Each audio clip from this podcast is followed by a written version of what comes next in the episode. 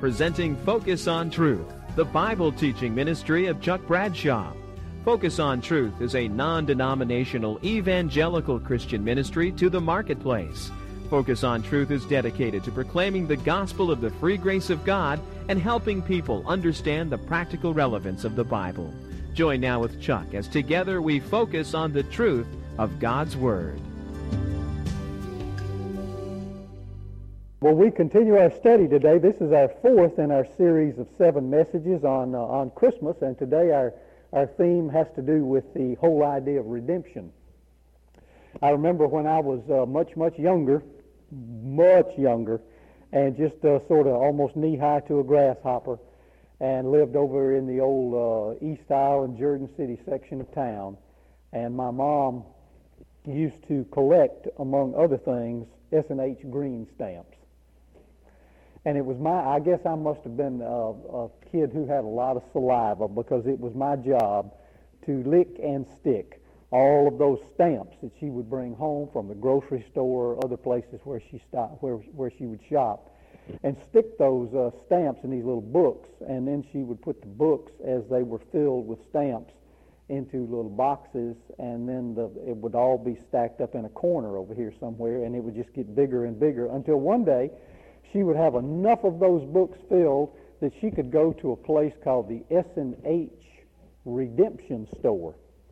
And for having bought about $4,000 worth of groceries and other things, she could get a $15 toaster almost free of charge. So anyway, but we're talking, the theme today has to do with redemption. And notice the passage that I put in the little box at the top of your notes. They're from Galatians chapter 4, and this is from the New American Standard Bible. Says, "But when the fullness of the time came, God sent forth his Son, born of a woman, born under the law, so that he might redeem those who were under the law, that we might receive the adoption as sons." So the real message of Christmas, the reason that the incarnation took place, that eternal God took on human flesh, is so that he could redeem those people who were his. That is, he could buy them back. And in a few minutes, we're going to look and see why is it that we had to be bought back, what had happened to us. Now, just to kind of get our minds all in the same gear again, I put about 3 or 4 verses that are just a little sort of a refresher from the things that we've been talking about in previous weeks, from that passage there from Luke chapter 2, beginning at verse 4, that has to do with the birth of Jesus. It says, "So Joseph also went up from the town of Nazareth in Galilee to Judea, to Bethlehem, the town of David, because he belonged to the house and line of David." Remember, Mary and Joseph were living up here in the province of Galilee, in the city of Nazareth.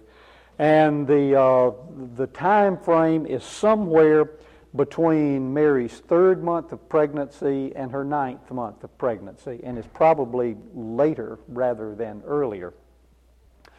And remember what happened. I mean, most pregnant women aren't real big about doing a lot of traveling, and it's an 85 to 90 mile trip, and it's not exactly like going over interstate highway to get from Nazareth down here to Bethlehem, which is 4 miles south of Jerusalem, because remember, they wouldn't go through Samaria. They would cross the Jordan River and travel to the south, and then recross the Jordan River down here in the area of Jericho, make their way around Jerusalem and go to Bethlehem. Nobody would want to make an 85 to 90 mile trip, particularly in the late term of pregnancy. But they had to do so. And the reason they had to do so was twofold. The precipitating cause, you'll remember, was a decree from Caesar Augustus. Now, did Caesar Augustus know Joseph and Mary?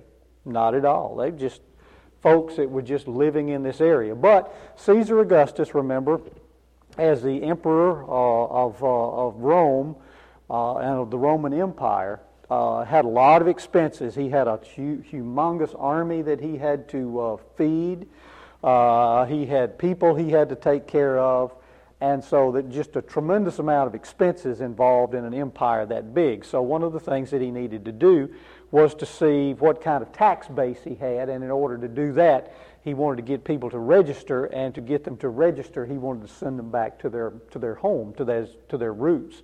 And that's the reason that Joseph and Mary wound up here in Bethlehem. At least that's the precipitating reason.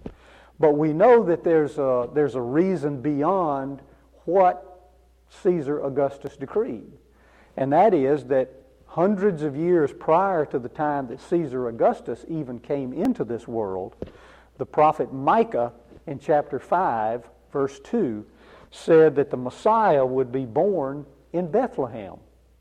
So in Mary's pregnancy, it was certainly not a problem for God, but in order for the prophecy to be fulfilled, Mary was going to have to make this trip to Bethlehem where she would give birth to her firstborn. And in order to get that done, God didn't send the angel Gabriel back and say, "Hey, Mary, you and Joseph need to get on down there to Bethlehem. After all, you remember the prophet Micah said so and so and so and so, so many years ago." No, rather what God did was he stirred up a pagan emperor named Caesar Augustus, who passed a decree that caused Mary and Joseph to have to make this trip. But you really see, you really see God's control of things, all of the events that are going on around the Christmas story. So that's sort of the important thing from that. It says in verse 5, he went there to register with Mary, who was pledged to be married to him. Notice, she's in late-term pregnancy apparently. And Luke says they are still pledged to be married. There's been no consummation of the marriage. We know that there's already been some talk. That talk would follow Mary and follow Jesus all the days of Jesus' life. In fact, there are references to it in John's Gospel even today, where when Jesus points out some things to the scribes and Pharisees that they don't like, their response to him is, "Well, we weren't born of fornication." And the implication is, you were. You know, we know about that past. We know about your mom and dad and all these kinds of things. So that had certainly, that would follow Jesus all this time. So that's just another little aside here. On verse 6 says, while they were there, the time came for the baby to be born. And she gave birth to her firstborn, a son. She wrapped him in cloths and placed him in a manger, which is a feed trough, probably made either out of wood or hewn out of stone, and if it were out of either material, it would be lined with something, because there was no room for them in the inn. And it wasn't that the innkeeper was being a mean old man and saying, you know, I don't want women who get pregnant outside of marriage staying in my place. After all, you know, this is a fundamentalist end here. No, there's nothing like that going on. He was just saying, you just remember that it was a decree of Caesar that was getting all kinds of people down here to Bethlehem at this particular time. So the place was just filled with activity. Again, I think I used the illustration last time. It would be like trying to find a motel room anywhere around Auburn or Opelika, Alabama, on the Friday night before the Auburn Georgia game. There's just none to be had. If you're going to stay somewhere, it's probably going to be a cave somewhere or some place out behind somebody's barn, and that's the way it was apparently for them. We know that there were angelic announcements to the shepherds that occurred after that. We talked about that. The angels came to check that out, found it just as the angels had said, and then just they themselves went out and began to testify according to what they had seen. Now, what we want to look at today is a part of Scripture that generally we don't spend a whole lot of time talking about. It's a part of the story that we very often omit because it doesn't seem real germane to the story. What we're looking at today is what happened between the 8th and 40th days of Jesus' life. That's where Luke picks up the story in verse 21. The scene is still at Bethlehem. Jesus, Mary, and Joseph are still in Bethlehem at this point. It says, on the 8th day, when it was time to circumcise him, and the referent, of course, is to Jesus, he was named Jesus, the name the angel had given him before he had been conceived. And remember, the name Jesus means Yahweh or Jehovah saves.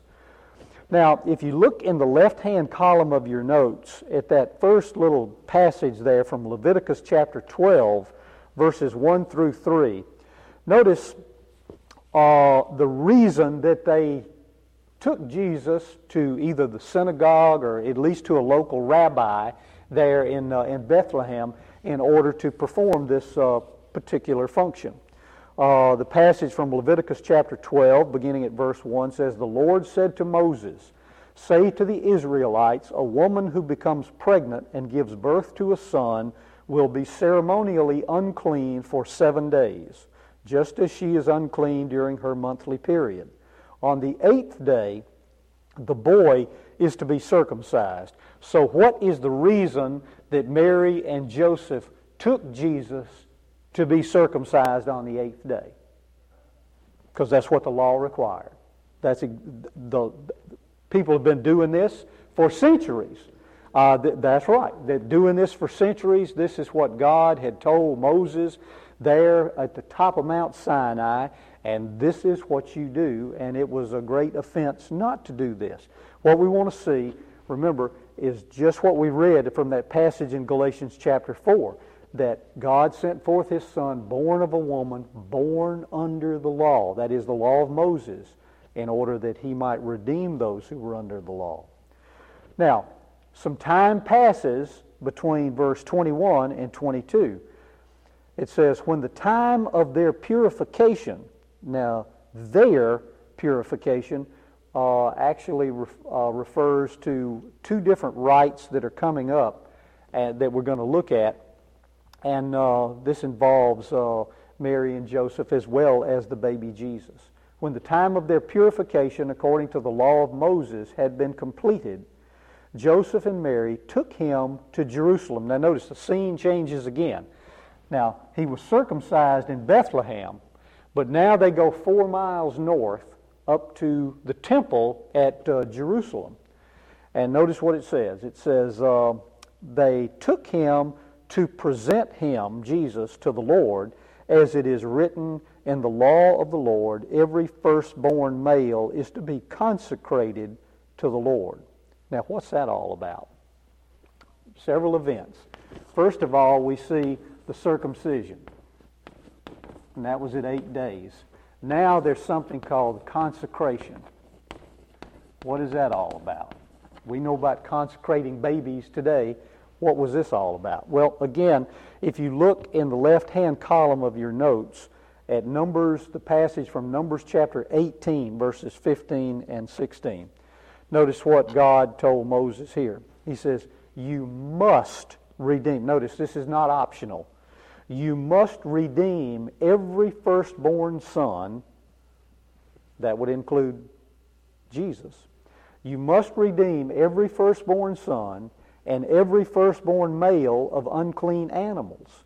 When they are a month old, you must redeem them at the redemption price set at 5 shekels of silver." Now, what in the world is that all about? Well, the roots of this consecration go back to the old, the time of Moses and to the Exodus, when when God used Moses to lead the children of Israel out of the land of Egypt and head them toward the promised land. Remember, God had told Moses when he called him, he said, "Now I want you to go to Pharaoh and tell Pharaoh what? Let my people go." And he said, "But I'm telling you ahead of time, Pharaoh's not going to be real happy about that, and he is not going to let them go. In fact, I'm going to harden Pharaoh's heart." As a result of that, there were just plague after plague. In fact, a total of 10 plagues that fell on Egypt. The first 3 plagues fell on everybody, including the Israelites, and then beginning with plague number 4, the Israelites were exempted, and the people of it, by the time you got to the 9th plague, the whole country of Egypt was an environmental disaster. And in fact, Pharaoh's advisors were begging him, please let these people go. Our land is already destroyed. Get these people out of here. Their God's going to kill us all if you don't. So Pharaoh's still reluctant, and then the 10th plague comes. And what was the 10th plague? The death of the firstborn. And remember, from Pharaoh's house all the way down to the cattle in the stalls, the firstborn died that night as the death angel passed over, with the exception of in those homes where the Passover lamb had been slain, and some of that lamb, some of the blood from the sacrificed lamb had been collected, and they'd take a little bush that was called hyssop. It grew wild everywhere, and they would dip that hyssop in the blood, and they would apply the blood to the doorposts and to the lintel. And when the death angel came through, on every home where the death angel saw that blood on the door, what did the death angel do? He passed over. That's where the term comes from. And as a result of that, God says, I have spared all these firstborn where the blood was there. He said, but those firstborn have to be redeemed. And the way you redeem those is through a payment. It was a minimal payment of 5 shekels, and it was to be used at the temple, well, at that time, the tabernacle, which was a mobile worship center. By now, that's gone, and a permanent structure called a temple is up. So isn't it ironic that the Redeemer himself, at about a month to 40 days old, is here at the temple, and the redemption price for him is being paid. But the point is that the reason they're doing this is why? Because that's what the law required. Now, it's not over yet. Notice what it says in verse 24. Now, verse 24 begins with a conjunction, and. It's easy to miss this. And there was one other thing. So they circumcised the baby on the 8th day, and then there was the consecration. And then there was one other thing that was to be done, and it had to do with purification, and this had more to do with Mary than it had to do with Jesus, purification. But Joseph was involved as well. And besides the consecration of the baby, and to offer a sacrifice in keeping with what is said in the law of the Lord, a pair of doves or 2 young pigeons. All right, so now there's a purification process that's going on. Now, what's that all about? I refer you to the left-hand column again, to the passage from Leviticus chapter 12. And the first couple of verses we just read, but for context's sake, let's read it again.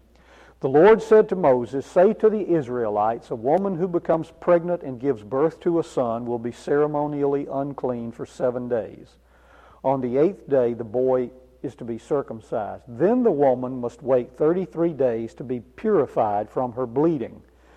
When the days of her purification for a son or daughter are over, she is to bring to the priest at the entrance to the tent of meeting. Now remember that at this time that it was written, the tent of meeting is the old tabernacle. The tabernacle not around anymore. Now we've got a permanent structure called the temple. She is to bring to the priest at the entrance to the tent of meeting a year-old lamb for a burnt offering. Now, burnt offering was an offering of thanksgiving. And a young pigeon or a dove for a sin offering. He shall offer them before the Lord to make atonement for her, and she will be ceremonially clean from her flow of blood.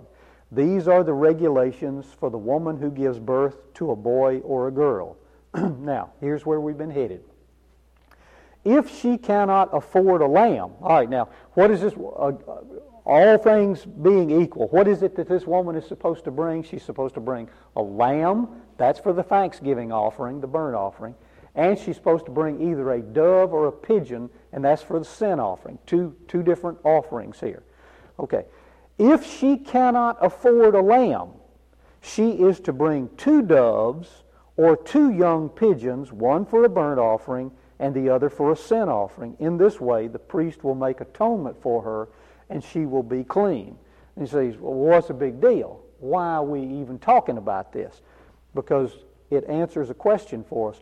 What was the offering that Mary brought? She brought what? A pair of doves or two young pigeons. Where was the lamb that Mary was bringing? She didn't have a lamb. Why didn't she have a lamb? She couldn't afford it. Now, what does that tell us also? Now, see, we have to put on our Jacques Cousteau, not Jacques Cousteau, but Clouseau, that's his name, the Pink Panther guy, Clouseau, Inspector Clouseau hat, and we have to do a little detective work, and we say, okay, now why is this important? Because if she was not able to afford to buy a lamb, what does this say about her economic status? Well, she's poor, that's right. She and Joseph are a poor couple. Because of that, what does that tell us about, by the time the 40th day arrived, where are the Magi? They're not here. The reason we know that they're not there is because what were the gifts that they brought? Gold, incense, and myrrh. All three very valuable, very expensive things, and any of those could have been used to buy a lamb. There's another reason for that, but we won't get into that until next week when we actually look at the visit of the Magi themselves. So one of the, it's almost, I know we're approaching Thanksgiving, and it's almost time right after Thanksgiving to start putting up our little manger scenes.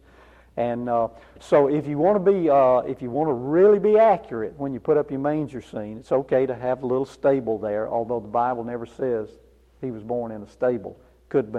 You could, if you have a cave, that would be okay too, to put that on your coffee table. And it's great to have an angel there making an announcement, and of course the little baby Jesus and the couple Joseph and Mary, and it's great to have a few shepherds around. They're there. But there's no mention of the little drummer boy in the story. And at this point, the Magi have not arrived. So if you really feel compelled to put out the guys who are just dressed so spiffy and have the camels, my suggestion would be to put them out on the porch or in the utility room somewhere, because they really haven't started toward this yet. In fact, as we'll see next time, when they arrive at Bethlehem, the mother and the baby are living in a house then. There's a good chance that the Magi arrived somewhere between the 40th day and the second year of Jesus' life. And we'll see what Matthew has to say about that as well. So this is a poor couple, and they've done everything according to the law. Now notice at this point what happened. Now while they're here in Jerusalem at the temple, it says, now there was a man in Jerusalem. There are two people there that are going to say some really significant things, and they're related to this whole issue of redemption. Now there was a man in Jerusalem called Simeon who was righteous and devout. He was waiting for the consolation of Israel. Now that term, consolation of Israel, is a euphemism for the Messiah. He was waiting for the Messiah to come. Now, how do we know that? Keep reading. And the Holy Spirit was upon him. It had been revealed to him by the Holy Spirit that he would not die before he had seen what? The Lord's Christ, the Lord's Messiah. Moved by the Spirit, he went into the temple courts, and when the parents brought in the child Jesus to do for him what the custom of the law required. Now, that was not to circumcise him. That happened back in Bethlehem on the 8th day. This was to pay that 5 shekels, that redemption money right here, as the law required. To do for him what the custom of the law required, Simeon took him, Jesus, in his arms and praised God, saying, Sovereign Lord, as you have promised, you now dismiss your servant in peace, for my eyes have seen your salvation. Now, what was it that Simeon was looking at? He's looking at that baby. Notice, salvation is not in walking down an aisle. Salvation is not in signing a card. Salvation is not in occupying a pew. Salvation is in a person.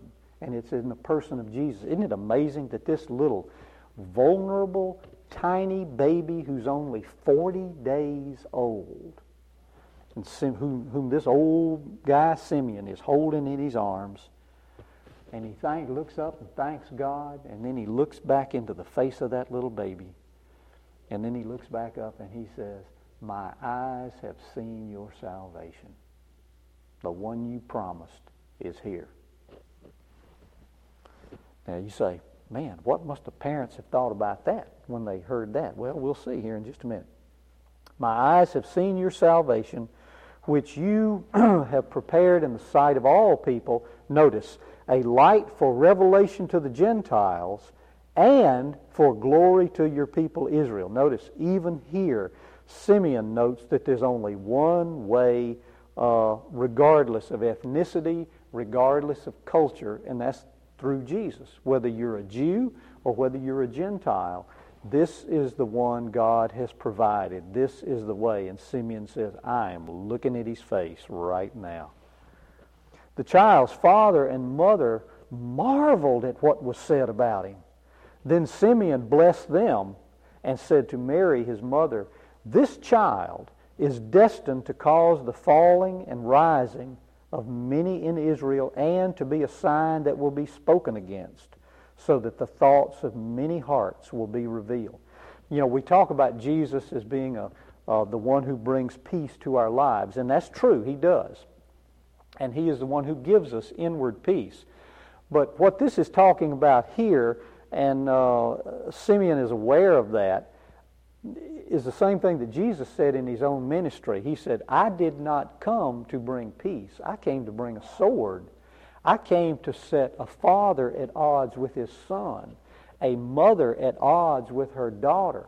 And he just, went through this whole list of kinfolks. Now, what does that mean? Does that mean come to Jesus and all your relationships come unglued? No, but it does mean that when Christ invades a life, when he comes into our life, our lives change so dramatically that if we've genuinely got the article, that what happens is it does affect our relationship with other people around us. Think about it. One of the things that we get used to people around us, we develop certain coping skills. We may not like the things that people do, but we know how to get along with them. We know what to expect. I often tell husbands, guys, I say, look, you need to know what makes your wife tick, what makes her tickled, and what makes her ticked off. Those are all important things. And if we're students, not only of our spouse, but our children and our grandchildren, we can learn those kinds of things. And what happens is then when somebody changes, it really bugs us.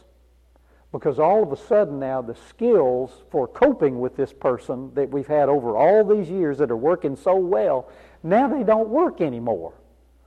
And we find ourselves at odds with each other. And think about the cultural difference too. A lot of people in this day were all tied up in their traditions and their rituals.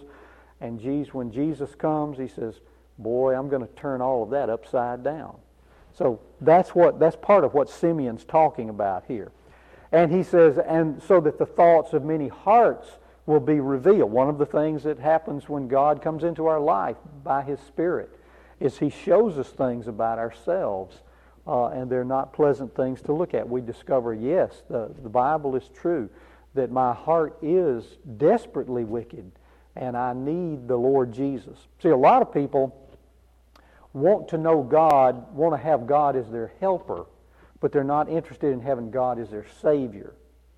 And there's a huge difference there. You see, if God is my helper, that means I'm in control of my life. It's kind of like the guy driving around with the sign on the front of his car that says, God is my co-pilot. Well, what does the co-pilot do? Well, he takes over if the pilot has to go to the restroom or if the pilot needs to take a nap. But God is not a co-pilot. God is pilot himself. And so we sort of need to keep those things in mind. Notice also it says, and he's speaking with Mary, and he says, and a sword will pierce your own soul too. Can you imagine what it must have been like for Mary over those years, particularly once Jesus goes into the ministry to which God had called him? Can you imagine how it must have hurt her to hear the things that people were saying about her son, and to see him rejected and crucified, bloody and beaten to such a pulp that she couldn't even recognize her own son. And Simeon is telling her here, because she doesn't understand all this completely. But in fact, in another passage it says Mary just kept all of these things in mind.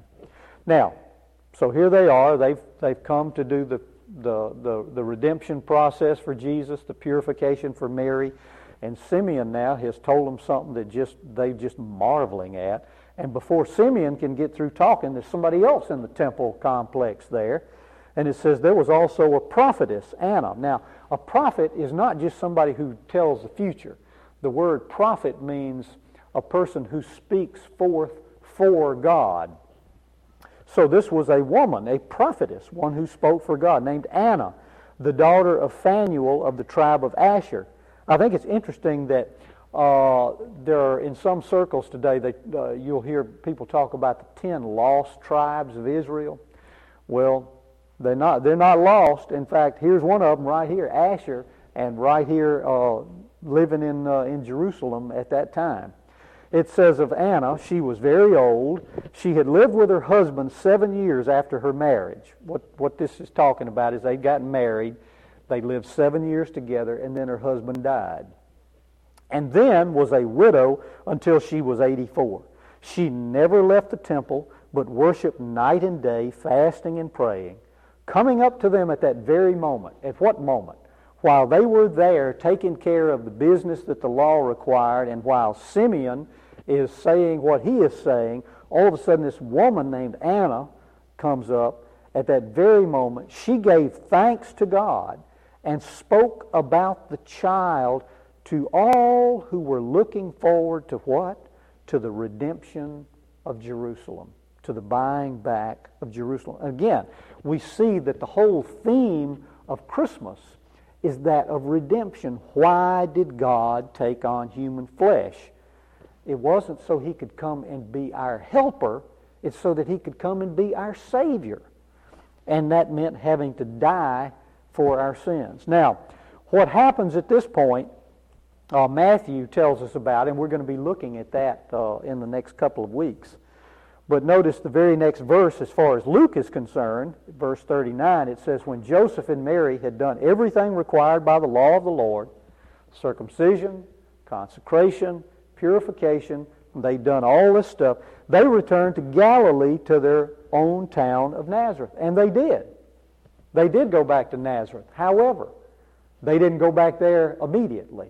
What we're going to discover beginning in our next session is when we look at the passage from Matthew chapter 2, that the wise men show up, Herod is going to get really upset, and as a result of that, this little family is going to have to make their way down into Egypt, where they will stay for, at least as far as the Bible is concerned, an undetermined period of time. We can pretty much figure it out from the names of the rulers, and we'll talk about that at the appropriate time.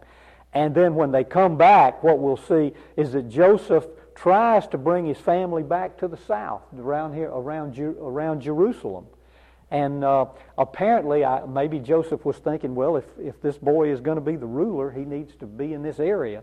But what we'll see is because of the new ruler who had arisen, Joseph took his family and went back up to Nazareth, where Matthew also tells us that it might be fulfilled that he shall be called a Nazarene. So Matthew kind of fills in the gap here that Luke leaves out. Now, notice on the second page of your notes, and we're not going to look at all of this because some of this is a little bit of a review from what we did the very first week. But I put it in your notes because it's such an important theme. We're talking about redemption. The word redeem means to ransom or to buy back. The Greek word means to buy back to buy out of the marketplace by means of the payment of a price. and it means it also means to buy out of the slave market. And the picture is that human beings are like slaves. In fact, the Bible says we are slaves to sin. It's as if we are standing in the marketplace and our wrists and our ankles are shackled and we have a chain around our neck and we are the prisoners of the old evil one because of the things that happened back in Genesis chapter 3 at the time of the fall. That we inherited that original sin. When we come into this world, the Bible says that we are dead in trespasses and sins. We're spiritually dead when we come into this world. And what God has done by His grace and mercy is He comes to His people by His Spirit, and what He does is He regenerates us. He brings us back to life spiritually. And when He does, He grants us faith, He grants us repentance, and we express that faith in Christ. And when we express that faith, the chains drop off, and we are free. He has redeemed us. He has brought us. He has bought us out of the slave market. Notice the passage from Hebrews chapter 2 that's in your notes there. It says, "Since the children have flesh and blood, he too," and the reference to the he there is the Son or Jesus. "Since the children have flesh and blood, he too shared in their humanity, so that by his death he might destroy him who holds the power of death," that is the devil, "and free those who all their lives were held in slavery by their fear of death. For surely it is not angels he helps." Notice, when Christ came, he came in what form? As a human being, as a man. He did not come in the form of an angel. He didn't come to help angels. He came in the form of a human being. Notice he goes on to say, "For surely it is not angels he helps, but Abraham's descendants." Now, isn't that amazing? Because we would naturally, since Jesus took on human form, since God took on human form, we would naturally think that the way this would read was, "For surely it is not angels he helps." Oh, yeah, I understand that. But Adam's descendants. And see, that would be everybody everywhere. But that's not what it says. It says the ones he helps are Abraham's descendants. Well, now, who are Abraham's descendants? Well, remember, Abraham had several descendants. First one, where he and Sarah tried the do-it-yourself thing, and let's get in a helper here. An Egyptian handmaid was a kid named Ishmael. And then God said, "No, I've rejected him. The promise is going to come through Isaac, whom Sarah will bear." And then remember that Isaac and Rebekah had two boys, and the older boy was named Esau. And God said, before they were even born, said, "No, the older will actually serve the younger." And later on, God would say, "Esau, Jacob have I loved, Esau have I hated." So what you see is you see God dealing with his people in terms of the covenant. God had made the promise to Abraham that "I will make your descendants like the stars in the sky, like the sand on the seashore." But it was a covenant promise. It will come through these people. And of course, the New Testament specifically tells us in the book of Galatians that if you are Christ's, then you are Abraham's offspring and heirs according to the promise. So the point here is, surely it is not angels he helps, but Abraham's descendants, that is, those who are of faith in Christ. "For this reason," it says, "he had to be made like his brothers in every way." Notice, God had to come in human form. He couldn't just remember in the Old Testament. Well, actually, when you read the book of Hebrews and it comments on the Old Testament, and it comments on the Old Testament sacrifices. He says, the blood of bulls and goats can never take away sin. In fact, all those sacrifices were just a constant reminder of what sinners we are. And he says, that's why God took on human flesh, so that he could represent us. You know, here you've got essentially you've got this. You've got God, you've got man, and I mean humankind here if you prefer that word, and you've got Jesus in between. Jesus is the God-man. He represents, because he is the God-man, he represents God to us. Jesus, show us the Father, and that'll be enough for us. You've seen me. You've seen the Father.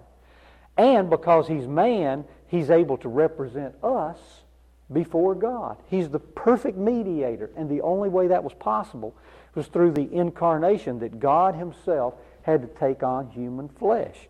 He took on our humanity. He had a human nature. He didn't have a sinful nature. And because if he'd had a sinful nature, then when he died, he would have died for his own sins and not for ours. Let's keep reading.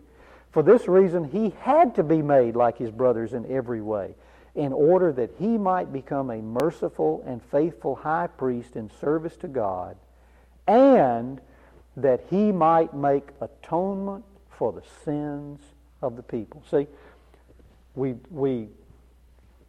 look at the picture here at Christmas, and we see the little baby in the manger. And that's true. All that's true. And yet that little baby is no longer in manger. In fact, not a little baby anymore. That little baby grew up and became a man. And that man lived a perfect life and preached and was crucified and rose from the dead. And now has ascended and sits at God's right hand, the place of power and the place of honor. So let's be careful when we think about Christmas. The whole reason that Jesus came was to take on human flesh for the purpose of redeeming his own people. That was the way that God could do it. Notice the passage, two other passages in the left-hand column of your notes, that very last little section there, the perfect Redeemer, part D under Roman numeral 3. The passage from Mark chapter 10, verse 45, Jesus himself is speaking, and he says, "For even the Son of Man did not come to be served, but to serve and to give his life as" what?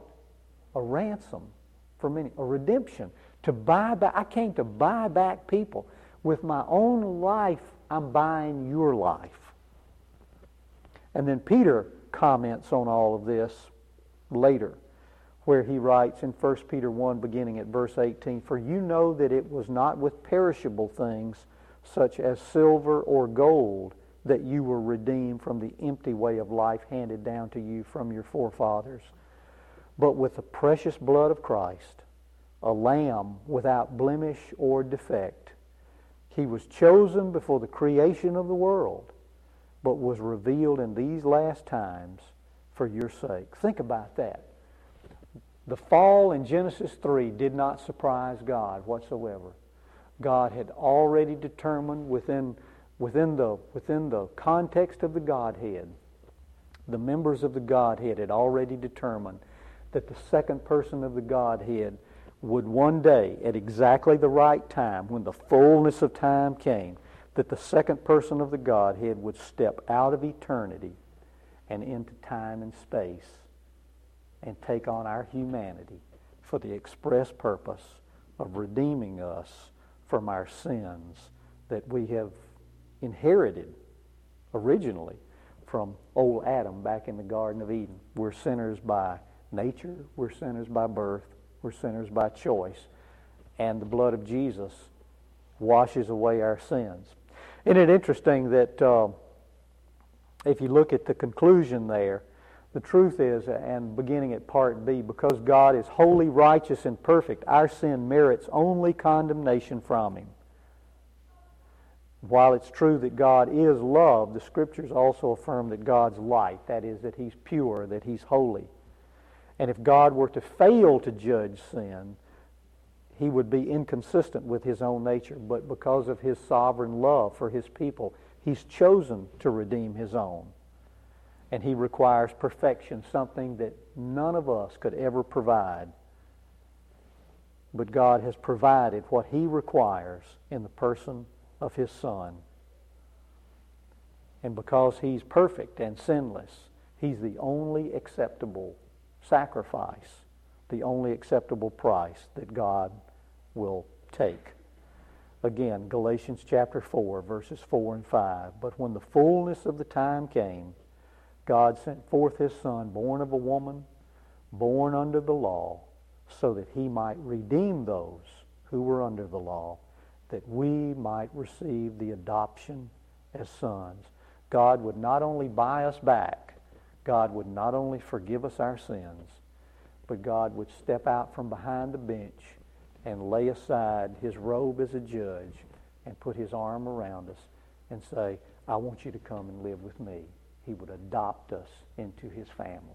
Praise be to God for the great message of redemption that's found in this marvelous story of Christmas. Father, thank you again so much for your kindness and mercy and grace and goodness and love. Again, we're just overwhelmed with how good you are.